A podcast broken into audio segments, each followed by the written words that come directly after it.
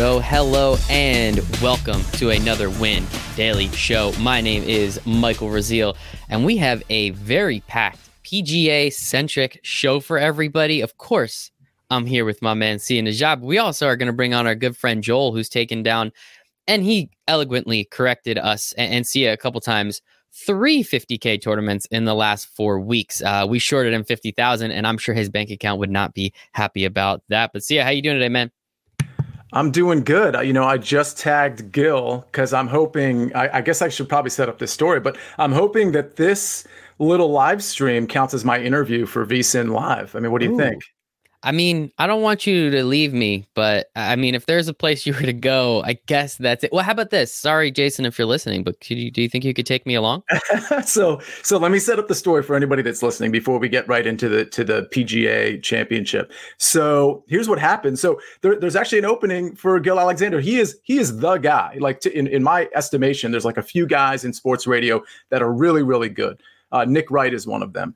Gill Alexander's another. And honestly, there's a drop off after that. If we're like talking like fantasy, like you know, mm-hmm. radio, like that's those are the two top guys. Anyway, he has a he has a position open for his producer. So he actually made a plea to his fans and he said, Hey, anybody who wants to be my producer, you can submit a video. You may maybe hit me up on Twitter or maybe both, and I'll consider you. I'll strongly consider you. He's, you know, whatever. So the short of it is I was kind of just kidding and so I submitted a tweet, you know, and kind of gave my background. I'm from DC, he's from DC. So the short of it is he read the tweet on Beast VSIN Live, which was kind of cool. And uh, now my wife and I, who worked in Vegas for seven years, uh, we're packing our bags and we're heading to Vegas. So this is my well, last live stream. Just kidding. That's not graduate. Oh, okay, good. Well, I mean, we're honestly, I wouldn't mind having Joel here all the time too. Anyways, kind of killing it. So there's really not much I can do about that. But no, man, I thought it was really funny. You sent us the uh, the the uh, little little clip of him reading your tweet on air, and I, he got a kick out of it. Um, and he even told you he's like, "Hey, man, just submit a video. Let's go," which I thought was pretty awesome too. So shout out to Gill. We do appreciate him. Hopefully, he'll come in and at least check a little bit of this out because, as you said, this is this is your on air. This is live, baby. This is how we do it. So listen, so here's here's what I'll say, and, and I'm hoping you know one percent chance. I just tagged Gill. Hopefully he's watching, but uh, I, I I declined the job that was never offered to me. Um, mm. So there's that. Just let's let's get that formality out of the way. But anytime Gill wants to come on the show or have us come on his show because maybe they need a guest analyst for golf or NFL or for any of the things that we do, we are more than happy to do that for you, sir. Gill, you hear that? And we know Josh too, Josh Appelbaum. Um, He's a good dude. I got to interview him, so uh, I hope uh, you know. I'll, I'll, consider him a friend of the show. He keeps ducking my emails. He emailed me back once, but the other ones he hasn't. But I'm still I'm persistent. That's the salesman in me. I'm very persistent, so we're gonna get hey, him. Michael, if you're trying to get if, if you're trying to get cred though, like you leave that last part out. Nope. Honesty, man. People need to know how the sausage is made. Yeah, I am a true believer in that. Let people know how the sausage is made, and we're gonna do that for a little PGA DFS, and obviously, Sia is gonna have his bets. We're very excited about that. We have the PGA Championship. It is coming up. It is our first major of the year. This means we can start putting our money on Brooks Koepka. Everybody, let's do it. And Sia, uh, we will get to it at one point. But you did, you kind of flippity flopped a little bit today. So don't don't don't lead us on too much. We'll get there in a second, but let us bring our good friend Joel in. Joel at Draft Master Flex. What is up, buddy? Hey guys, thanks for uh, thanks for letting me join you tonight. I appreciate Please. it. Please, when you put it like that, you make it sound so elite and so fantastic. And I wouldn't quite put us there yet. We're not quite. No, there. I think he's on to something. That's how I see it. That's true. All right, you're right. VSiN, if you're paying attention, here you go. This is your team for golf, for um, baseball. I don't know if anyone was listening in the Philadelphia area last night. Now, it wasn't my bet, it was Jason's, but I did tell a bunch of people to bet the Mike Trout prop of hitting a dinger his first day back after his baby was born. And a lot of people hopefully listened and made some money. So that was a lot of fun. Shout out to our good friend John Jansen. He was formerly at Sirius with us, uh, producer John and now he's crushing it. Has his own show, so make sure to check that out. The Gambler on Fox and Philly. What's up, Sia? Real quick, John Jansen, who, who again worked with us at SiriusXM, worked more with you than he did me, of course. He is like the best radio voice I've heard. His voice is uh, awesome. I was listening to you on his show yesterday, and by the way, that Mike Trout call was like unbelievable. But long story short, I mean, his voice is amazing. Like he is going to. I mean, if he wants to be, he's going to be in this industry for as long as he wants because it's awesome. His insight right. is great. Don't get me wrong, but his voice is even better. Sia, I figured it out, and I'm Joel. I'm sorry. I promise we're gonna get to you, but Sia is gonna go to VSiN. He's gonna hang out with Gill. John's gonna bring me on his show every day, every week, and then eventually we're gonna run it together. I'm gonna be the resident Mets fan because I'm sad all the time. It's in Philadelphia. I'll get killed at Michael Raziel one because I'm gonna say so many mean things to the Eagles fans. Uh, but we're gonna have so much fun while we're there. How's that sound? Did I, did I just write the book of our lives, Sia? Does that work? I I accept. Deal. All right, sounds good. And that's enough banter from us. We uh we don't get to see each other twice a week. We will be soon though. Don't worry. Two week shows are coming back, and we're actually moving the show back to Tuesdays because we did some math in our head and realized you can't really listen to a podcast if it comes out at eleven o'clock at night and lineup blocks at seven in the morning. That makes it kind of difficult. So the show's actually moving back to Tuesdays pretty soon, but we're gonna get it. So let's start.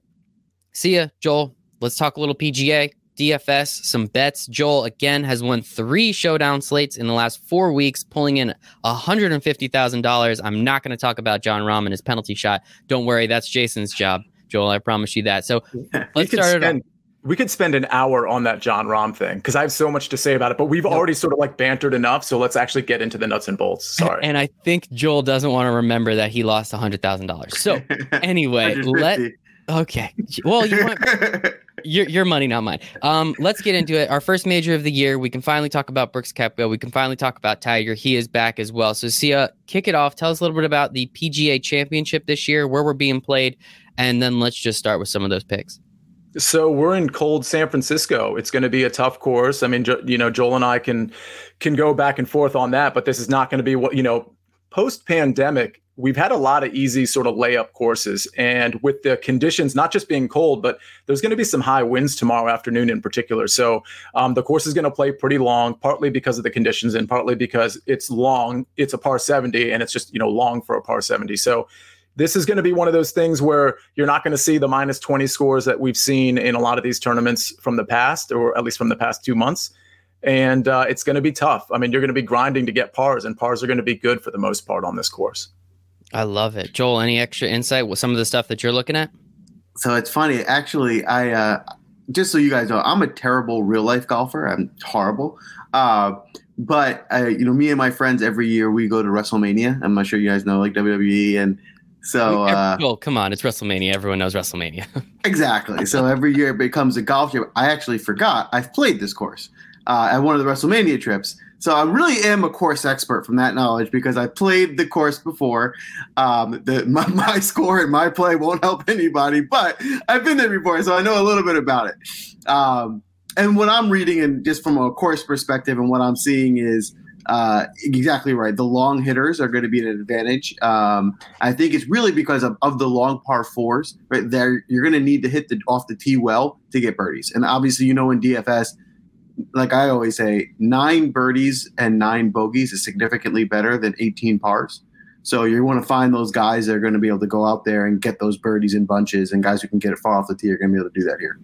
I like that. Is that a quote? Do you have that like written above your bed somewhere? Is that tattooed on your arm? Because you might want to you might want to put that down somewhere because it, it is true. I mean, if you just look at simple math, you, you get more points if you have nine birdies and nine bogeys than if you do 18 pars. And, and I think um, one thing I do want to point out this is the insight you get with Win Daily Sports. We go to these courses before these majors are played so that we can give you this information. And I think that's the most important part. So, Sia, kick us off. Talk, it's, it's, funny that you say that though, because like none of us actually knew he played the course, so we're just like. oh, here we go. Yeah, you don't have to tell people that. I know I'm into making sausage, but you don't have to tell people that, man. Come on. I'm sorry. All right, all right. I don't know. We're good. We're good. Let's make people some money. Talk to me. Who are these? Some of these elite guys. What's the ownership look like, and and who are we looking to play? So I'll tell you what, you know, Joel and I haven't discussed this beforehand. So, you know, Joel, by all means, if, if you like different players eh, or if you hate players that I picked, you know, please let me know. But I'll, like I always do, Michael, I start in that elite range and, and it's 10,000 and up. I'll tell you what, like right off the bat, uh, you know, I did discuss this with Joel. I have a lean to the early tee times. I know Joel does too, but my lean might be a little bit more significant than Joel's. Now, listen, I'm not going to pretend I always play the weather correctly, and the weather obviously changes from time to time. But again, with the with tomorrow afternoon specifically having like really high wind gusts and just really high sort of sustained wind relative to Thursday morning, Thursday AM. I am sort of leaning towards the early crowd. So I kind of want to just personally, I want to say that, get that out there before I like sort of make my picks because I've sort of backtracked off a couple of people because they're late in the afternoon. I'll say Friday, it looks, and again, weather can change. It looks like the wind is going to be pretty calm throughout the entire day, which again gives that Thursday AM crowd the advantage because when they're out there Friday PM, it doesn't look like they're going to have to contend with the same wind that the Thursday PM guys are. Sorry, it was a long, long rant there. But okay, so in that elite range, I got to say, I didn't like Brooks Koepka very much um, going into this tournament. But looking at you know, a his tee time, but also just his strokes gain metrics. I mean, he's been really good off the tee. He's been really good on approach the last couple tournaments, and you know, the putting has been a little off. But again, with the putter, that can get hot pretty quick. I mean, Brooks no stranger to a hot putter, you know, historically. So, I I think I like Brooks the most. Uh, I in my article I did write up Jon Rahm. He is an afternoon guy. I still like him. I don't think he's going to be terrible in windy conditions. Oh no! Don't talk about Jon Rahm, dude. Don't talk about Jon. He's right there. Come on. But it, in that elite range, those are the two guys uh, I probably like the most. Again, I like Bryson a little bit, but he's going in the afternoon. Xander, I'm not really big on, and he's the chalkiest guy in this range. I mean, he's he's like in the almost 25 percent range. So I'm off of him. I probably wouldn't be on him anyway. But um, he measures out fine in this course, but I'm just not going to be on him. But Joel, take it away. Who do you like of those players? Yeah, so in the in the elite range, I think one thing I saw floating around Twitter yesterday, last night, today, there was a little interview with uh, DeChambeau, uh, who said this course suits long hitters, and he's going to go out there and smack the ball as hard as he can on every hole and get it as far out there. And just just talking like that gets me juiced up, right? If you're going to say that before you go on a course, I'm going to be like, all right, well, I'm going to be behind you then. Um, now he's he's obviously when he came back from from the quarantine from break, he he came out red hot. He's cooled off a bit since then. Uh, but for the most part, if you look at his play, he's still playing well. He's blown up on a few holes, but for the most part, it hasn't been inconsistent. It's just a few bad holes. I think uh, if he can get a, a, few low scores this this week, I think he'll really be in contention. Uh, I do have a concern with him that he's teeing off late, and the, those wins will be a factor. Um, hey, but who knows? Maybe they'll help him. Maybe he'll start eagling holes and they'll put him driving the green. So, uh, you know, it, it is a factor. You don't want to overdo it because if it does end up killing him one day, you don't want to have full exposure to somebody and to be completely eliminated after the first day. Uh, but I also would say the other way around. If you like somebody, don't let that one thing completely eliminate them off your slate because if you don't play them because they didn't play in the afternoon of the wins and they end up winning the tournament, you're going to be kicking yourself. Um, the other guy I really like in the top range is Rory. Rory is it's one of those things that I this is a big factor of how I build my lineups when I do and it is it's the fact that he's a top two three golfer in the world and he just hasn't broken into the top 10 in the last couple weeks and he's just due. He's not playing poorly. Um, you know his, he's playing pretty well and you know one of these times he's not going to go 15 tournaments in a row not in the top five. So one of these it's going to pop and definitely could be this this week. I love it. And I guys, I have to bring it up and I I need to make the sound. See it we have a narrative. Brooks Koepka's won the last two. He only tries in majors. That is the absolute narrative of all absolute narratives. See, you did bring it up. Obviously, his ownership is a little down. His price tag is a little bit up. He is hurt. I mean, again, a, a report came out a couple weeks ago. It's it was more when he has surgery, not if he has surgery. I, I mean, do you think that narrative is real, Sia, or do you think it's just I mean, I don't believe in coincidences. Do you just think it's coincidences that this dude just shows out at the biggest tournaments every year?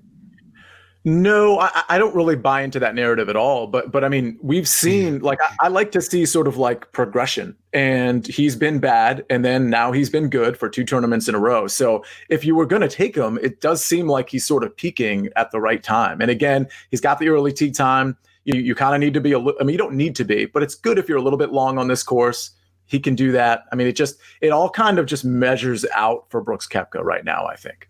Yeah, Joel, do you buy into the narrative? Listen, I'm I'm kind of on the page of never doubt Brooks Koepka at a major. Um, I'm never gonna fade him. I mean, he's he's he's proved it. Uh, now, you know, at the same time with DFS, as we all know, right? It's one of those things where it's it's almost it's more percentages than it is you know black or white. So it's one of those things where I definitely wouldn't have him completely off. I'm definitely not going to fade him, but uh, he'll be he'll be less than 50% of my laps for sure. I love it. I love it. All right, let's move down to the oh, see ya. One no, I was going to say we'll move down to to the very short $9,000 range, but I'll tell you, you know, with Bryson, what we really should all understand if we haven't seen it already and Steven's article is out with the ownership percentages, but the lowest owned guy is Bryson. So, and he's probably even going to be lower owned than the percentages show because people are going to lean to that early tee time. So, I mean, it's crazy to think about it because four weeks ago we were talking about Bryson as the best player in the world and all this stuff taking over golf. Well, he's going to be the lowest owned guy and under 10%. I mean, talk about leverage plays. I mean, this is like the perfect leverage play if he can get through the the wind factor, which again can be volatile and change and all that stuff. So I, I did. I, I, should note I did write Bryson up. I do think he can smash it here, but I do think you know. Let's remember Bryson is a very calculated golfer before he got all the mass. So you know, I, I think he's going to probably learn to play smart. It's just a matter of whether he learns that tomorrow or whether he learns that you know two weeks or two months from now. But he is perfectly equipped to dominate this course. I love it. I love it. Yeah, I um, I don't really like him too much. That ant comment kind of was ridiculous, but that's a whole nother story. If you don't know about his ants, check it out. It's pretty funny. But Sia, let's uh yeah, let's let's move down to that 9K range. As you said, it's pretty short and the most famous golfer probably of all times in there. So I- I'm curious what you guys have to say about him as well. Well, first of all, golf needs villains, so this is a very yes. good thing for golf, whether you like him or not. Um, and and the anti-villain is Webb Simpson, by the way, and he's the guy in my article I wrote up. And and you know, a lot of people are saying he's not a good course fit here, but I actually like Webb Simpson on this course. He's about in that like 12% uh, ownership range at the moment. Uh, I, I, like. I don't really like Patrick Cantlay. Cantlay has the benefit of the early tee time, but I'm not a big fan of his uh, this week. Tiger, I'm not really going to be on. I just, I just haven't seen enough. There's too many good golfers emerging. I'm just not going to pay the 9,200 for Tiger, and I'm, uh, I'm 100% off Dustin. Um, he's there's just a few guys that I'm, I'm always going to pick to fade in a tournament. Dustin is usually one of them. Jordan Spieth is usually one of them. Rickie Fowler is usually one of them. And this week, Dustin qualifies in that regard. So, Joel, what do you got in this range? So I, I do agree with a lot of your points here, but I'm going to have to disagree with Cantlay. Um, I think Cantlay's coming off a strong performance. Uh, he started to look really strong uh, last week, and I think this course does fit him well. And I think we're ready for a guy that's probably, to me, a top 15 golfer uh, coming into form. I think this is a good spot for him where he, I think he, we can get into a top 10. So I will be playing a lot of Cantlay this week. Um, and the other guy I like, who so far he's actually not in a lot of my lineups, but I do like him, is DJ. Um, I know he's been up and down, and it's, it's a hard pill to swallow. I completely get that. But at the end of the day, I mean, if, you look at some of the statistics, he's one of the most, in the last three years, he's one of the most consistent golfers there is. Uh, the number of tournaments that he's been in the top 10, um, that he's placing in. So, you know, you, you, the one thing you have to think about is there's no way he's going to continually blow up right? He's a consistent golfer. He's a top 10 guy in the world. So while, yes, his form hasn't looked great, he did right the ship last week. He wasn't so bad. He was finishing the top 15. Um, one, you know, one low round under 65 this week puts him in contention. I do like that. Mr. Paulina Gretzky is one of my favorite husband wives. Um, his ownership is skyrocketing right now after reading Steven's article, which is out on WinDailySports.com. You can get everything for a free three day trial. I can't say that, but I just did, thankfully, free three day trial windaily windailysports.com backslash learn daily you get everything you get sia you get joel you get the articles the projections and the expert chat um, I, I, apologize, Sia. That was on me. What, what would you like to say about Dustin Johnson? Can we fight about this? Actually, that'd be kind of fun. no, no. Actually, I wasn't going to talk about DJ. I was going to talk about Cantlay. Like one additional point, it, it, you know, in in sort of Joel's favor is, you know, Cantlay's a California guy. He's going to be very familiar with this course and these greens, and so I mean, that's that's another you know kind of thing going for him. Um, you know, while I'm completely eliminating DJ from my lineups, I will say, and you know, Joel's the guy who's who keeps winning fifty thousand dollars every weekend. Like I will say, it does make sense to have Cantlay in some lineups, no question about it, and I, I absolutely will do that. So you want to move to the eight thousand range? Well, no, I have one question for Joel. Joel, when you were golfing at this course, was Patrick Cantlay there by any chance? pa- Patrick was there. We were actually in a head-to-head match, a match oh, play, and you um, won. I'm assuming, right? Pretty go? quickly. Yeah, obviously we, we played higher score wins, so ah. obviously I took it. Yeah. Nice and easy. Yeah. I like that. And that's how this guy wins all the money, people. to him. No, I will tell you a true story that happened when I was there. While we were playing, somebody did break into my car and steal my belongings and my glasses. So this course owes me one. So um, if, if I win a million dollars this week, we'll call it even. See ya. That is the narrative I'm looking for. hey, um, all right. Joel, uh, quick tip, guy, but you might want to bring your glasses to the golf game. I'm just throwing it out there. I don't think anything's gonna help my swing, honestly. the stuff is All starting right. to make sense. All right, yeah. See, let us hop down to that 8K range a little bit. Talk to me. Uh, this is another relatively small range. It's in the 7K range where we have just like a ton of players all of a sudden. But um, I'll tell you what, I, I like a lot of the chalky guys here. Daniel Berger, I'm a big fan of. I've been a fan of him even before the pandemic. I mean, he was starting to get hot then. Unfortunately, I was on him in DFS. Post pandemic, he was hot again. I mean, this guy is like hotter than most of the golfers out there. He is a little chalky, not as chalky as the next guy I really like, who who has an early tee time, by the way, Collin Morikawa. I, I just love him. I love his iron play, just like just like Berger, they're so good on approach. They're kind of just automatic. They normally get it in the fairway. Morikawa is a little bit stronger than Berger uh, off the tee, I believe. But I like both of these guys quite a bit. That they're in that sort of like 20 percentish range. But again, I, you know, personally, I wouldn't worry too much about chalk here if you find your leverage in other places. So if we go down the 8,000 range, I'm off most of the rest of the guys here. Um, Viktor Hovland, I typically like. His around the green game is really bad, you know, and it, it's improved, but it's still really bad. And I think you're going to need that here. So you don't have to be amazing around the green, but I, I, you know, if it's if it's between Berger, Morikawa, and Hovland, I can't have all of these guys. So I got to mm-hmm. take a stand somewhere. I'm off Hovland. I'm off Day. There's kind of an injury narrative there with Jason Day.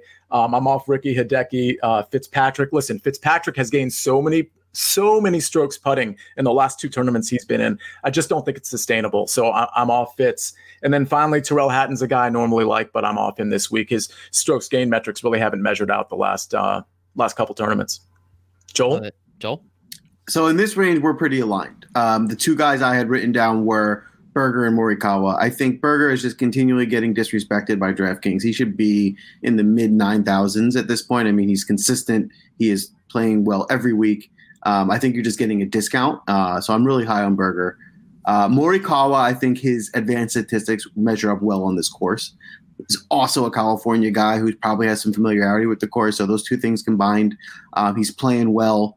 Um, I really like Morikawa to come out there and, and get at least a top 15.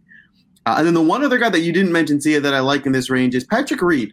Patrick Reed's a guy who, you know, maybe not course statistics wise, his things are all that match up, but he's got a great short game, which is going to play well on this course. Um, and he's another one of those guys that, you know, he's a top 10 golfer in the world and hasn't been really putting up those top 10 scores. He's not in bad form. He played pretty well uh, the last time out there. Um, I think he could be another time for him to come back around and, and put up a high score. I love it. Nobody's on Rickie Fowler. My poor grandma. Every single week, Sia always lets her down. She's her favorite golfer, and Sia always lets her down. Um, let's move on. As you said, Sia, this seven thousand range and scrolling, scrolling, scrolling, scrolling is very, very big. Um, yeah, let's talk about this. Looks like we got about twenty guys in here. I don't think we need to touch upon all of them, uh, but I think if each of you touch up upon your uh, your favorites, we could definitely uh, we could definitely move through this range. Um, so quick story on Rickie Fowler. Uh, I guess he was three shots up on JT last Sunday, and I think Brendon Todd was four shots up. And it just seemed like the perfect time to take JT at 10 to 1 on Sunday as a live bet. And it cashed, obviously, because it's Rickie Fowler. Yeah. Um, Brendon Todd, I, I, actually had more faith in Brendon Todd to close that out than Rickie Fowler, believe it or not. Anyway, I cashed my ticket, so that was kind of cool. But you know, sorry to your grandma, but but not okay. sorry for my wallet. Yeah, yeah. Keep, keep your wallet fat, man. You deserve it. That move to Vegas is going to cost you a lot of money. So, you know. hey, Vegas is cheap. Okay, listen. So speaking of cheap, we'll go we'll go 7900 to like 7500 and then maybe we'll break down the second half of the 7500. I'll just go pretty quick here. Um, I'm sort of undecided. I'm curious to see what Joel has to say about Tony Finau. He was pretty bad last week, but I feel like he's a nice fit for this course. Normally, I like Gary Woodland. He also has a uh, an early tee time. He's been so bad off the tee though. It really kind of worries me. He did change his driver a couple couple tournaments ago, but it's really not. I mean, it showed it reflected well for like a couple rounds, and then it just kind of deteriorated again. So um, around the green game has been pretty bad for Woodland too. If we keep going down, like I'm not, I'm, I'm passing right by Adam Scott, Rose, and then Jordan Spieth. I like Fleetwood. It's just Fleetwood has a late tee time, so that's just something to consider. Um, and you know, you know, Michael, Joel doesn't know this, but you know, I'm always going to go to this guy. It's it's a bias, it's a lean I just can't get off. It's Abraham Ancer. He also has an early tee time. He's he's good off the tee. He's great on approach. I really like him. And then if we go to my last, actually that that really probably closes out the 7500. Um, if we go down to 7500, th- that closes out the guys I like there. Perfect, Joel. Who do you like, especially in that top half uh, of the 7K range? Yeah, we're we're aligned again here. Um, one of my favorite plays of the weekend is Abraham Ancer. Again, it's a similar concept with Daniel Berger right? They're just underpriced. Um, you know, Ancer should probably be closer to 9,000. Getting him at 7,700 is just a bargain. Um, and so you, there's a lot of unique things you can do with your lineups by getting a guy of that caliber at $7,700. So I'll be playing a lot of him. Um, I I'm very torn, and I think I've had the same kind of thought process you did on Woodland. Uh, he's actually does have a course history. And I know there's not a lot of course history to go off of, but in 2015 there was the World Match Play Championship where he actually made the finals against Rory. Uh, so he has played well here before, but you're right, his current form is questionable at best. Um, however, you know he's a guy that's consistently in the top tens. It hasn't been good right now, but that's not going to last forever. So it's a matter of are you going to be there when the price is low and he comes back up and pops to the top? Yep, let's get him when he's cheap and then that way Joel can win another 50k. That, maybe Sia can too. And then Sia said he'd split it with me because he's such a great co-host. Not all of it. You don't split all of it, just a little bit of it. Um, Sia, let's talk about the bottom half of this 7k range because again, it looks like there's like 10 to 15 guys in this just $500 $400 range right here so let's let's talk about some of these guys some of which i know because we get to talk about this stuff every week so uh, a lot of guys i normally like uh, i'm off so i'll tell you i like Chez Reavie quite a bit. He just grades out so well. I mean, he's just he's just hitting the ball so well. It's just really hard to not be on Reavie. Of course, he's going to be somewhat chalky for that reason, but the latest numbers I saw weren't really as high as I thought they would have been at the price tag of 7400. He also has an early tee time which I like. Going down the list and this kind of goes to guys I normally like but don't like this week very much and we'll see what Joel has to say, but I'm not on Max Homa. I was on Danny Willett last week, and I thought I was going to be on him this week, but uh, his ball striking lately just is not very good. I think he'll be good in these conditions, but I'm just I don't I just don't trust his ball striking as of late.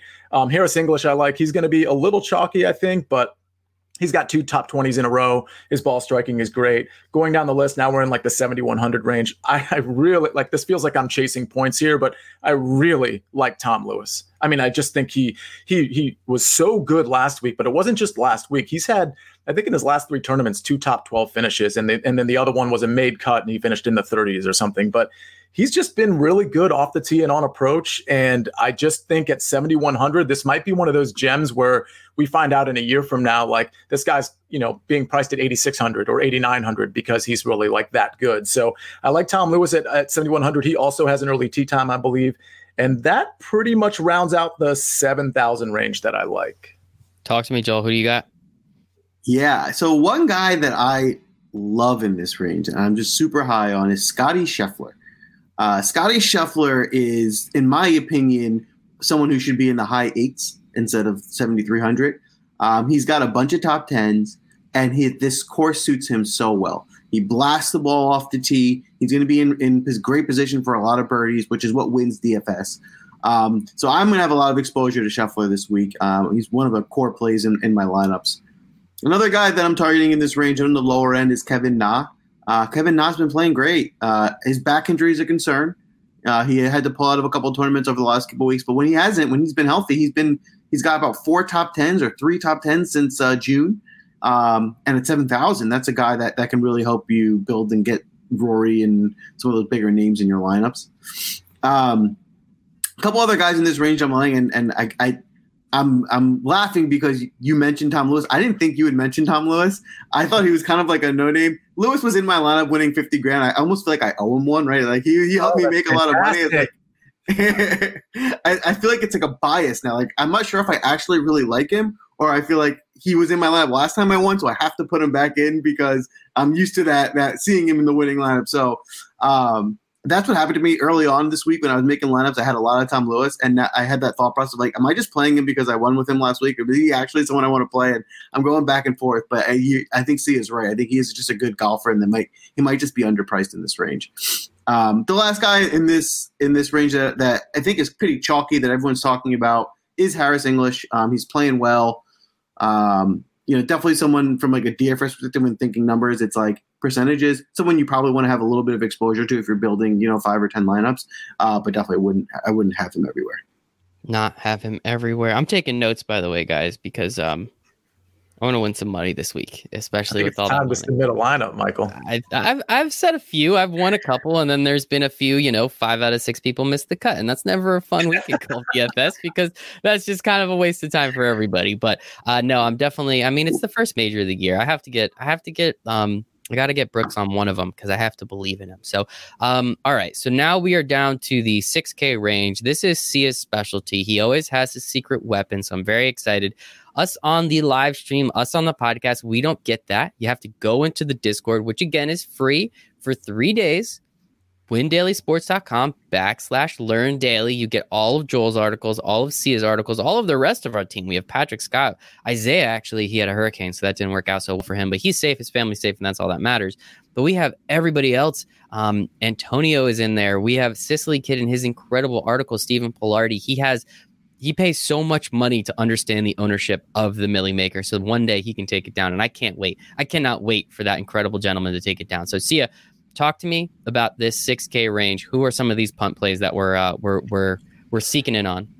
Yeah, so I don't have a ton here, but I'll start right with the, the first guy in the 6K range is Ryan Palmer. And he just, he's been really good lately. He has the ability to get really hot. So I think at 6,900, I mean, it's almost a no brainer to have some exposure to Ryan Palmer. Listen, in the 6K range, Ryan Palmer's no stranger to blowing up, but he's been so good lately that he's more like, in my, in my opinion, he's more likely to finish top 20 top 15 than he is to miss the cut. So i just i just love the the floor is missing the cut just like most of the golfers here but i think the ceiling is, is pretty high here. So i like uh, ryan palmer. If we go down the list you know doc redman's there at 6900 i don't really know what to do with him. He's not in any of my lineups. I'll tell you right in this range when we get down to that 6800 range 6700 i don't want to give it away 6600 is my secret weapon so Discord is already privy to that. We've sort of already hashed that out. And, and after this live stream, uh, you know, we're going to be jumping back into Discord and you know helping some people out with lineups. But I, am a little, I'll tell you, I'm a little undecided on Rory Sabatini, who I normally like, and Cameron Tringale. So I'll have to kind of wait and see. Maybe Joel has an opinion on one of those guys. But those are guys that I noted to to potentially play this week. And then Harold Varner at 6600. I, you know, a lot of people like Henley there at 6600. I prefer Harold Varner. He's taken off, I think, a week or two. Really, typically very good on approach, typically very good off the tee. Um, he, he's a guy that's sort of contended before. So at 6,600, I think you're getting a pretty good bargain there. Going down the list, I don't really think there's anybody I, I really love the rest of the way. Keegan at 6,700 and Lucas Glover at 6,700 are interesting. Um, and then when you go really, really down to like 6,200, there was a couple of guys, just flyers. Tyler Duncan, this guy Chan Kim, who uh, curiously is 83rd in the world golf rankings right now, uh, and you know has has won some tournaments before. So that's just kind of one. If you just want to throw a flyer in there that has like a 0.3 percent exposure, you know that that's a guy to consider. And Joel, before you go, uh, Mr. Kim was written up in Stephen's article. He did make sure to point him out today, which I thought was really interesting. So that is pretty cool. All right, Joel, talk to us. Who do you like in the 6K range? Yeah, I think the it'll probably be higher Owen, but you're right. I mean, Palmer is playing great for this cheap. He's he's kind of like if I have to get a guy in this range, he's the first guy I'm looking at when I'm making lineups. Um, but to pivot off him at the same price, I really like Joel Dahmen. So if you look at just court uh, the year's history, he's has a whole lot of top tens. Uh, he has been a little cold when we started in June, coming back. Uh, but he's picked up. Last week he shot a 65. He was at 20. He, he got in the top 20. Um, he's coming into form, um, and he's a guy that I just think is, you know, if it wasn't for a couple cold weeks before this, he'd probably normally be closer to 8,000 or the high sevens. Getting him at 69 is a bit of a bargain. It's a, it's a nice way to fill up those lineups. Um, some other guys in this range I like, uh, Grillo. I don't want to butcher his name on a, on a live stream here, but last name Grillo I can pronounce. He's not watching. Uh, don't worry. I don't. I don't but uh, he's he's he's his form is great. He's been playing really well. Um, but you know, I, I think of it two ways, and I know this is not like statistically the way to think about it, but this is how it always pans out. It's just a thought process that I have. Um, when you're a golfer in this range and you've had two top tens recently, you're. I mean, you're not a top five golfer. You're unlikely to keep getting them, and the vice versa. If you're a top five or ten golfer and you haven't had top tens, you're likely to reverse course and get in there. So it doesn't. There's no statistics behind that that show that it has to happen. Um, but we've seen the world and we know what happens, and that's just one kind of thought process I have. So that's what makes me a little bit scared off by him. Um, Luke List has been playing really well. Luke List, um, you know, he showed in the last couple tournaments.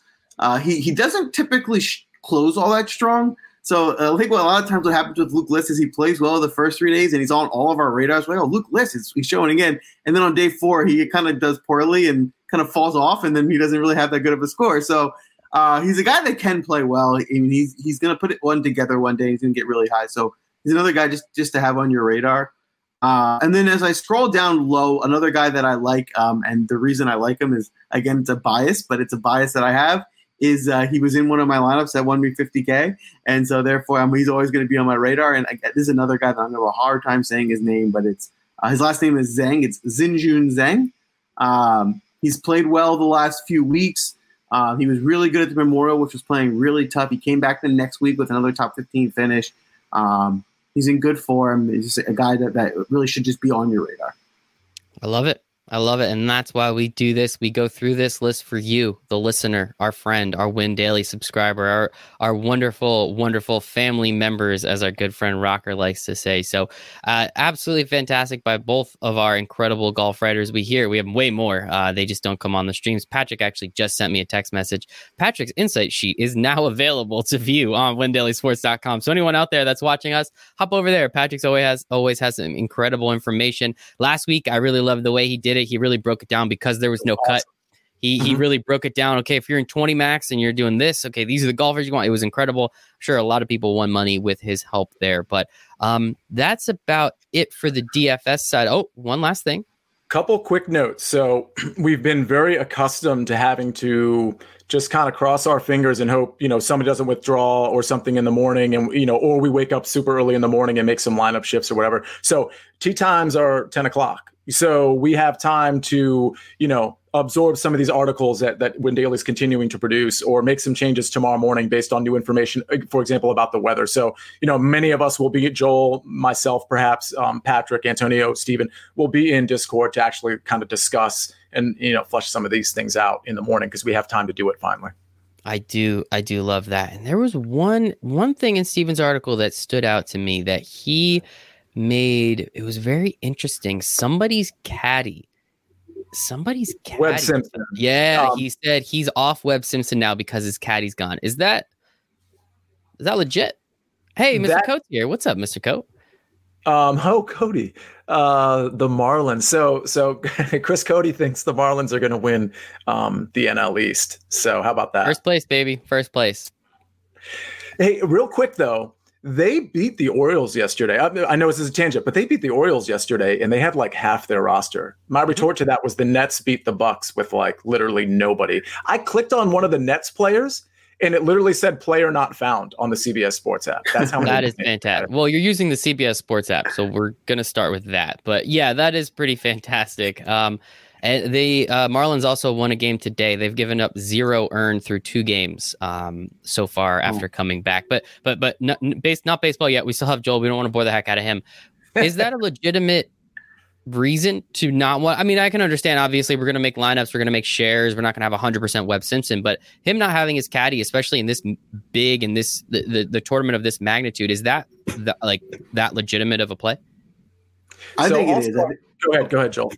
I was gonna say it is. It's a mentality factor, right? And when you're talking about a, a major championship, you're not. This is not another run of the mill tournament you're playing. There's, these guys get psyched up for this, right? This is a, a playoff game for them, right? Uh, And you don't want to go into a playoff game without your main head coach, right? And that's a similar thing, right? If you have the Boston Celtics going into a playoff game without Brad Stevens, you'll probably be a little lower on them than you would have been with them. So it's that kind of a thought process. That doesn't mean he can't compete. He's still a great golfer, uh, but I would be a little lower on him because of that.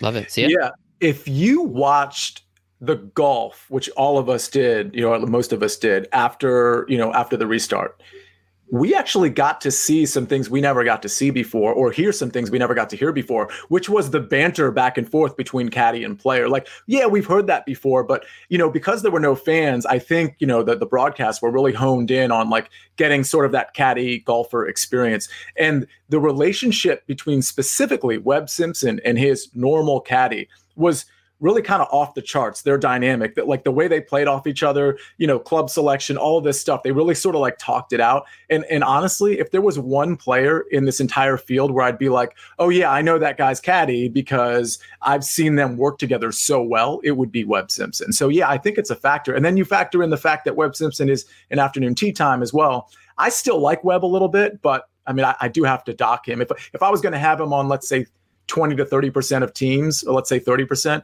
you know, now I'm going to go, you know, one lineup less, maybe 20%, 15%, that kind of thing. Makes sense. I do like that. I think that is some insight that uh, you're not going to get really too many other places. That is what you get with the Win Daily Sports team over here. So shout out Stephen Pilardi. We appreciate the hell out of you, um, Joel. I think that that's about it for the DFS side, man. We can let you get going. Uh, we appreciate the hell out of you as always. Go take down another 50k. Joel will be writing showdown articles moving forward, so we have him on here. He's probably going to win some some tournament long DFS lineups. I'm confident in that. But make sure to be on the lookout. He's going to have his showdown articles coming out nightly so that way we can continue to make money. See at one last point. So what, one quick personal note with Joel is he's going to be away on something that you're very familiar with, sir. That uh, you know you grew a mustache during your bachelor party. Well, Joel is attending a friend's bachelor party, I believe. So what he's going to do for, yeah. for us this weekend, he's going to jump into Discord and he's going to like you know tell us some players as opposed to writing the articles. Is that right, Joel? You tell me. 100% accurate.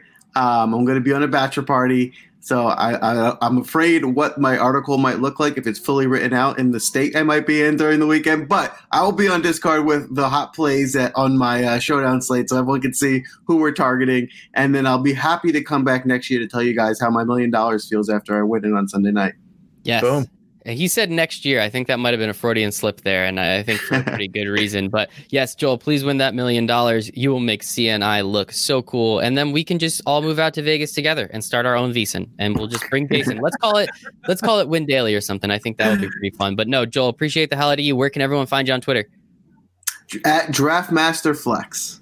What is up? And yes, again, Joel will not have his articles. They will be in Discord, which means windailysports.com backslash learn daily. You get Discord free for three days, which means you're going to get three of Joel's articles. I think my math worked out there. He'll win you 50K. He'll win himself. I guess the math doesn't work. Okay. I lost my math. I had it, guys. I had it and I lost it. But Joel, we appreciate you. Thank you so much, man. Enjoy your bachelor party this weekend. I'm actually going on another one pretty soon, too. So you guys lose me again, but appreciate the hell out of you, Joel. Enjoy yourself. Appreciate it, fellas. Have a good one. See you good later. luck. Thank you. Awesome. All right, Joel, absolutely fantastic. He is incredible. Huge new member of the Win Daily Sports team. We appreciate the heck out of him there. So, see ya. We still uh we're only 40 minutes into this thing. We got a couple more minutes left and we have some we have some golf bets to get into.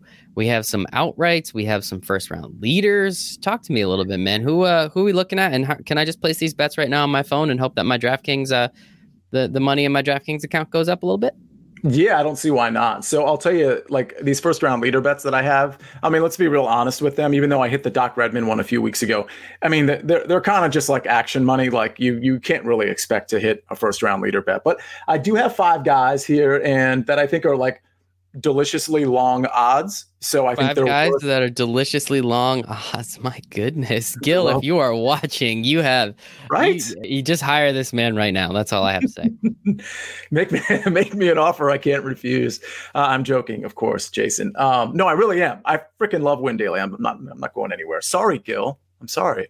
Uh, so listen, first round leader. These are I always pick long odds even with outrights because that where's the fun in picking the 20 to one shot. Um, Tony Finau at 50 to one. I don't trust Tony for four days, but I trust him for one. So 50 to one, I think is is kind of nice there. Tyrrell Hatton, he's not a guy I'm on in DFS, but again, he's prone to having that awesome round, uh, and he's also 50 to one. Um, I had Danny Willett on here, but I did some more research. I just don't think that's worth it. Even if you're throwing a few bucks at 80 to one, I'm not big on him, but I'm going to replace him with one of Joel's guys. But I'm I'm going to wait for that because that the guy I'm talking about is 125 to one. The next guy, Ryan Palmer, prone to the to the low round, 100 to one. Uh, Tom, and by the way, these are all early tea time guys. Uh, Tom Lewis is also 100 to one. And the last guy, thanks to Joel, I will add Luke List, who can absolutely go low any given round, 125 to one. Those are my five first round leader plays, and then I have a few outrights. Let me stop you right there. I just want I just want to make some Luke List. That name is very familiar. If I'm not mistaken, you won a bunch of money on a Korn Ferry tour with Luke List earlier on in this pandemic, right? Something like that. That's right. Yes, yep. I did. Mhm. And I think it was like a, you were like, hey, if you can find Luke List at like 30 to 1, take it because he's going to win. And then, of course, turn around and you, you cash some money. So, again, listen to these guys, people. Just listen to them. They know what they're doing. So, I apologize. Give us, uh, who are we looking at for this entire tournament? Uh, okay, so uh, guys I've mentioned uh, Daniel Berger at 40 to 1, Abraham Ancer at 50 to 1. I have Sergio here at 66 to 1. The only problem with him, he does have a late afternoon tea time tomorrow. Again, that doesn't kill your chances by any means. And some of these guys are good in the wind. It's just the wind is sort of so potentially high tomorrow in that like t- potentially 20 to 30 mile per hour range. It, it does make me a little nervous, but Sergio has been great off the tee on approach. 66 to 1, I think, is a very fair price for Sergio, afternoon or morning. I don't care. Uh, and then just some really fun ones, like because they're 300 to 1, like why not? Um, Nick Taylor and Doc Redman. Doc, Doc at 300 to 1 is a little shocking to me, but that's where I got it. So um, your book might have it at 200 to 1 or 150 to 1. Either way, it's probably worth it because Doc can get hot. Put two dollars on Doc, man. Just put put two Oh, bucks on it. Like, shoot, what the heck? If you can't live without that two dollars, stop betting. We'll start there. Uh, Yeah. but put, a couple bucks on Doc Redman at 300, 200, 150 to one. I think I might be doing that when we sign off here in a minute. So that is our PGA coverage for the night. We went pretty intense, which I am very happy about. We have Joel on the team here, which I'm very happy about because he was great. money, which I'm happy about, and hopefully that money washes off onto me one of these days and I can start to win a lot more money. But um see ya. It's that time of the night, man. We have to talk a little NFL. Uh, we still have some more of these opt outs. We still have some more dudes. Not too too many people um, are continuing. The the the onslaught of Patriots seems to have calmed down a little bit. We had a couple more guys. I think uh, another wide receiver, Albert Wilson, out in Miami, and Allen Hurns also out in Miami. So that's going to make it a little bit more difficult. But our friends Nick Bretwish and Adam Strangis, Strangis, Strangis. I'm sorry, Adam. I can't ever get your last name right. They are huge Mike Gesicki fans in a uh, season long dra- uh, draft format. So make sure you go and grab him very, very late because he's now going to get a bump because two of their wide receivers are gone. But um, anybody else um, on those terms that that uh, that caught your eye in terms of uh, the people that opted out? Sia? Uh, not really, but you know, I'm always thinking kind of like division winner prices, and I'll tell you, even Tre'Davious White for the for the Bills, who've already lost two guys on defense, he's considering opting out. Yep. So we'll see what happens there. I mean, we had all of those Patriots opt out, and some high impact, some not so much, like Matt LaCosse. You know, not so much Hightower, yeah, maybe a little bit. So you know, I think the you know the pendulum is sort of swinging back for the Patriots. So I, I'm I'm sort of talking about this selfishly because I have that that bet that I made on the Patriots to win um, the AFC East. But yeah, I mean the Bills the Bills all of a sudden are, are having some some absentee issues for sure. Yeah, yeah, I did see that today on Twitter. He is uh, considering sitting out uh, something with his family. I mean, hey, I can't really blame anyone at this point in time. You got to do what's right for you and your family, of course. I think that's the most important part. Um, and yeah, so as you said, you do want to talk a little bit about those division winners. I have one last point I would like to make as well, but I'm going to save that for the end. So we'll see what happens there. So, is there anything else on those division winners? I know we're going to talk a lot about it on Sirius, and yes how could we have we made 47 minutes into the show and without mentioning Sirius and Gill would have been watching in the beginning. Damn it. All right. Gill Alexander, if you're out there listening, Josh Appelbaum, please answer my emails. We'll start with that. Uh, getting a little thirsty over here, man. Getting a little thirsty over here. But we are on Sirius Saturdays and Sundays, 11 p.m. to 1 1 a.m. Ooh, 11 to 1 p.m. would be pretty crazy. Uh, you can catch us on Sirius 210 87 Fantasy Sports Channel Saturday little programming note Sia is being a very wonderful friend to me, and he's taking over the Saturday show. I will be on the Sunday show. So much wedding shit is going on. I can't keep my head straight with all this. And next week as well, I think is the same thing. And then in a couple weeks, I'm not going to be able to be on at all because I'm getting married. That's going to be a whole nother thing in itself. But we appreciate you filling in there, Sia. Thank you. Um, yeah. What uh, what do you want to tease the people with in terms of division winners in the Sirius show we got coming up? So, what I think is really interesting is that the 49ers price, it really didn't change much after all this stuff happened with Seattle. So, I mean, the, the Niners are still plus 100, Seahawks are plus 220. It did change a little bit. I mean, I think, you know, a few weeks ago, I think the Niners were maybe like minus 105, but it kind of tells you that the books aren't really buying, you know, the Seahawks making a gigantic. I mean, listen, plus 220 is still like very likely to win the division, but if you recall, I had about three bets that I really liked. This is like four months ago when we first started like talking on Sirius and all this stuff. And the short of it is the NFC West was the Niners winning the. NFC West was my number one for sure. The Cowboys. Oh, you want me to go through them? Yeah, the Cowboys winning the East and the Giants Cowboys. winning under six and a half games. Right. Exactly. Those were those were the three, and I had my favorite week one line that I kept touting, and I still like is the Lions minus two at home against the Bears.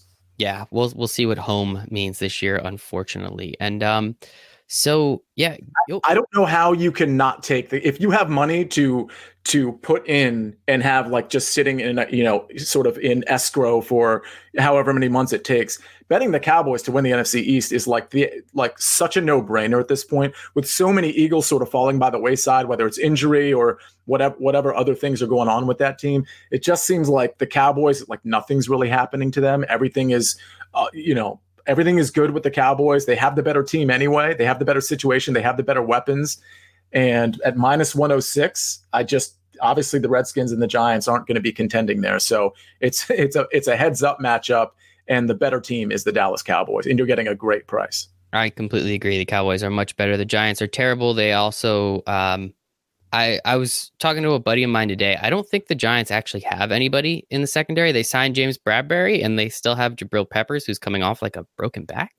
But other than that, man, it's, it's kind of worrisome. And uh, before we do go, I just want to let everyone know the Marlins still have not given up a run. Um, they won the first game against the Orioles in seven. They're four and one, and they are now up two to nothing in the top of the fifth which essentially is the top of the seventh. Uh, so the Marlins might come out of this gate. They might be five and one. And uh, I don't know, man. We you have to put something down. If the Marlins win the NFC East, like Chris Cody can make you do something, right? I don't know what it is, but he can make you do something, right? Well, first of all, you just said the NFC East, which if the Marlins oh. win the NFC East, that would there we go. Yes, that would be something in itself. The okay. NL East. Thank you, thank you.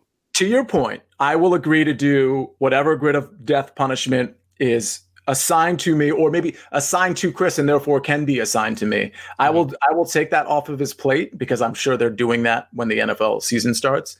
Uh, if the Marlins win the NL East, I will ab- like I will absolutely do that. That is absolutely done for sure. Live on air. Uh, podcast coming out after this, and I will make sure to clip that and just send it to Chris Cody, just so he has even more rooting interest in the Marlins. And you did bring up the grid of death. And the last point I wanted to make was The Rock bought the XFL for $15 million, which to The Rock, honestly, is like a quarter of a movie. I think the dude makes like a hundred, feels like he makes like a hundred million dollars a movie at this point. So he pretty much just threw his penny jar at Vince McMahon and said, Here, take it, pick it up off the ground. And now The Rock owns the XFL. The XFL, one thing I will say, the product on the field, not the best. Better than the AAAF, uh, better than the former XFL, which is pretty impressive.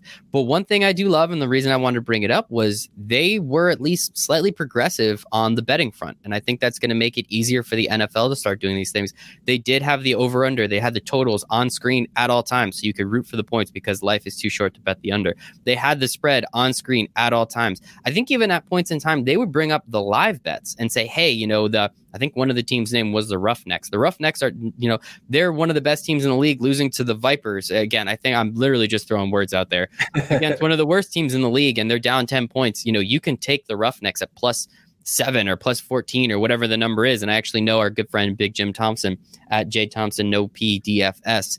Uh, he actually told Discord to do that one day, and a bunch of people made a lot of money on that bet. So, do you think this means anything? The Rock buying the the XFL, or is this just kind of a, a funny story we get to talk about? I think it means something. I mean, it's nice to have this type of face behind this sort of offshoot football league. And if this can get started and if it can get people like, listen, for example, like let, let me tell you, let me give you an example why this could be so important. We have this pandemic happening. We have a lot of players that weren't drafted because they didn't get a pro day. We have a lot of players that are, that are going to get cut because they're not getting an adequate look from, you know, head coaches and assistant coaches. And so they just fall by the wayside without ever really getting a chance. A lot of these sixth and seventh round picks aren't going to get a chance. So they you know that sucks. And if you have nowhere to go then you're kind of done unless you can like keep knocking on doors and sending out tape. But what good is that going to do you? Because there's so many players that come into the system so many rookies. So it's one of those things where if you have the xfl you have these sort of quote cast offs that maybe didn't get a fair shake at least they can prove themselves and maybe get their way back on the nfl with some real tape instead of just some like workout tape that they did at their gym Yeah, and and a good example of that, I, I it was a kid that was at West Virginia, did some stuff that he wasn't supposed to do, got kicked off the team, went to the XFL for a year or whatever you want to call it, half a year, quarter of a year, however long it was, and then ended up getting drafted. I want to say by the Vikings, can't remember the gentleman's name, but it they they really said like, hey, he played against a very adequate talent. He looked good. It looks like he cleaned his off the field stuff up, and you know now he is uh, he was able eligible to be drafted. Now he's most likely going to be in the NFL. And see, I gotta ask if RG3 gets cut by the Ravens, can he play in the XFL? First of all, good job. Thank you. Second of all, I, I need to I need to do my pitch for RG3, okay. which to get him on the show. And third of all, he's not getting cut by the Ravens because he's the best true quarterback that the Ravens have. And also he knows that playbook and he's been in the system for a couple of years. And if lamar jackson goes down for any sort of limited amount of time he's a very fingers that that doesn't happen of course i hope it doesn't but. happen of course. Uh, but rg3 is an extremely adequate backup. There you have it best quarterback in that backfield is extremely adequate. I love it. I love it. I love it. You are just a lot of mental hoops you got to jump through there, buddy, but you're getting there, and that's the important part. So please, you say we, yeah, I, I thought you were going to say HV3 before. I was literally like shaking in my seat because I ah. thought you were going to beat me to it, but nope, I'm glad I did. The Rock and RG3 coming at you from the XFL. What is your pitch to RG3 to get him on the show? So first of all, that's a missed opportunity because I specifically mentioned Harold Varner. I know I, you didn't say HV3 though. I was like, listen, that's your job. You should have interrupted me, and then we could have like been done with it 30 minutes ago. Where's the fun in that? That's this good. was more creative anyway. We've done the HV3 thing okay. a bunch of times. So. so so here here's my pitch. Just a just a one minute thing. I'm like pretend you're RG3. I'm talking to you, Michael. All right. This really is not adequate. My knees hurt. Let's go. Ouch. Mm. Extremely adequate. Not You're really adequate. Right. Extra medium. Very extra you, medium. You cut that part out of what we post, sir disrespectful. Um, okay, so listen, Robert, Mr. Griffin. Um, so I've been co-hosting this show with Michael Raziel, and we've been doing it for quite some time now. We have created this game. I think I created it because I'm I'm a fan of you, and we created this game where we would say uh, RG3 in whatever context you would happen to come up with. For example, I think the Ravens are going to win the Super Bowl this year and I would mention the Ravens, and I might mention Lamar Jackson or Ingram or whoever, and RG3 would naturally come up. Or we'd mention Harold Varner third in golf, and I would say HV3, and then Michael might interrupt me and say, "Oh, HV3, that reminds me of RG3." So that's kind of how it started, and we've probably gone like 20 to 25 episodes in a row, saying your name somehow seamlessly in our hour-long show that we usually do twice a week. So here we are. It's kind of been a long time. So how do we close it out? Robert, how do we close this out? How do we close this game out? Because you know, at some point, it just kind of gets ridiculous, right? So here's my idea. Are you ready? Are you listening? Are you sitting I'm, down, so, sir? Yes, I'm listening. Great hair, by the way. Great hair, by the way, though. You know, just thank you. I appreciate that. So listen, you come on to the to the Win Daily live stream, the, the thing that we do approximately two times a week, and for every single minute that you're on the show, I, out of my own pocket, will contribute to the RG3 Foundation. And for those of you that are listening on the podcast or right now, please look up the RG3 Foundation because what it does is really awesome. A lot of people don't even know that foundation exists. A lot of people don't know these NFL players have foundations because we only report bad news instead of good news. Anyway, every minute that you come on the show, so if it's for 10 minutes, I donate out of my own pocket $1,000. I wish it could be more than $100 per minute, but I don't have the Adidas and Subway endorsements that, that you have had. So if you come on for 15 minutes, $1,500, seven minutes, $700. So that's it. That's how we bring this to a logical conclusion. RG3, you come onto the show and I donate to your cause. And we have Win Daily has about 10,000 followers. So they get to hear about the RG3 Foundation because here's the perfect part RG3, you get to talk about whatever you want to talk about for the 15, 10, seven minutes you're on the show. It's as easy as one, two, RG3. Oh, man. Like I love that. That is fantastic. That is a good cause too. I it's great. I, I don't want to be RG3 anymore because my knees already hurt too much. But I think that is an awesome idea. Honestly, I will make sure we are gonna we are gonna bla- yeah I'm not, I'm gonna cut that part out. Don't worry. Uh, we'll blast this around. Uh, we'll make sure and and I think we could even probably get some of the followers and some of the other writers. I mean, I would donate maybe not a hundred dollars a minute. Eh, screw it. Yeah, I'll donate a hundred dollars a minute for every minute he comes on. I mean, I'll I'll, I'll, I'll even, I'll even throw in this, Michael. Um, I was in five fantasy football leagues last year, um, three big ones. I won all three. And for the record, two of those three I won the year before as well. I will donate half of my winnings this year to the RG3 Foundation. So you're getting the hundred dollars per minute for being on the Daily live stream. I'll I'll donate a hundred. Oh, Oh, okay. We'll tell Jason. Jason, you have to donate a hundred dollars a minute, like three hundred dollars a minute. So he's on here for fifteen minutes. That's a lot of money. I can't quite three hundred seven. Whatever. Keep going. Anyway, that's it's- three grand. Extremely charitable cause. You're so forty five hundred dollars. Forty five hundred dollars. I got it. I got it. I got it. There we go. So that's it. That's the pitch. So if Jason or you don't, if you want to, if you want to back away from that, One second, Oh, Mr. wait a Code. minute. Chris Cody Mr. from the is going to match all of it. Is that what I just saw? Mr. Chris Cody is going to match all forty five hundred dollars if he comes on. RG three. That is nine thousand dollars if you come on, Chris. That is sincerely, so man. Thank you so much. That's so Wow. generous of you. We appreciate you sharing this, specifically tagging RG three and Dan Le Batard in this so that they all know. Yes. Chris, See, thank you so Chris is agreeing. I think he just verbally signed. Sincerely, man. That is so so appreciative. Oh, Please you can see our tag. RG3. Please tag Dan Le Batard so they know. If RG3 comes on our show for 15 minutes, that is nine thousand dollars. I'm pretty sure that will be donated to the RG3 Foundation. So I mean, it's it's a no brainer at this point. Clearly, Chris has implicitly agreed to Yes. retweet the segment and have it like on, like running on the Dan Le Batard show uh, Yes, tag as well. So Mhm. thank Yep. you for agreeing. Oh, 100%. you you already agreed to it. he will I retweet. We appreciate you, Chris. Um, and don't worry, I'll I'll clip this out so everybody knows that you are a very generous human being, Chris. We want everybody to know that. So thank you sincerely for that. You're a good man. Uh, I think that's a pretty solid way to end the show, guaranteeing RG3 about nine thousand dollars, half of which from the incredible Chris Cody, um, to come on our show. I think what what else could he possibly need at that point? So, uh, Sia, where can everybody, uh, specifically Lamar Jackson fans, find you on the internet? Uh, Lamar Jackson fans can find me at Sia Nejad. That's S I A N E J A D. And where can Mr. RG3 find you? Do you want to give him your phone number, email address, or or does Oh, the- yeah. Well, does Twitter work just as well? You know, I think he already has it because I email him every day at the same time. So, like at this point, like I think some of it went to his junk mail folder, but Mhm. at this point, I think one of them filtered through, so he has it for sure. I think. I love it. Okay. Well, you can find me at Michael Raziel one. Uh, again, sincere thanks to Chris Cody. That is just incredible. What a good dude. He makes me watch. He doesn't really make me, but I watched 17 hours of the Fast and the Furious for him. The worst he could do is donate or match our donation to the RG3 Foundation. Sincerely, Chris, we appreciate you there. You can find us absolutely at Win Daily Sports. If you're not watching on Twitter right now, you might be watching on Twitch or YouTube. We're streaming everywhere. The podcast is going to come out as well, so make sure to check us out there. Five stars are always fun. We appreciate that. And make sure, again, as I said earlier on the show, windailysports.com backslash learn daily. Three free days of Discord projections, cheat sheets, and articles by all of our favorite writers.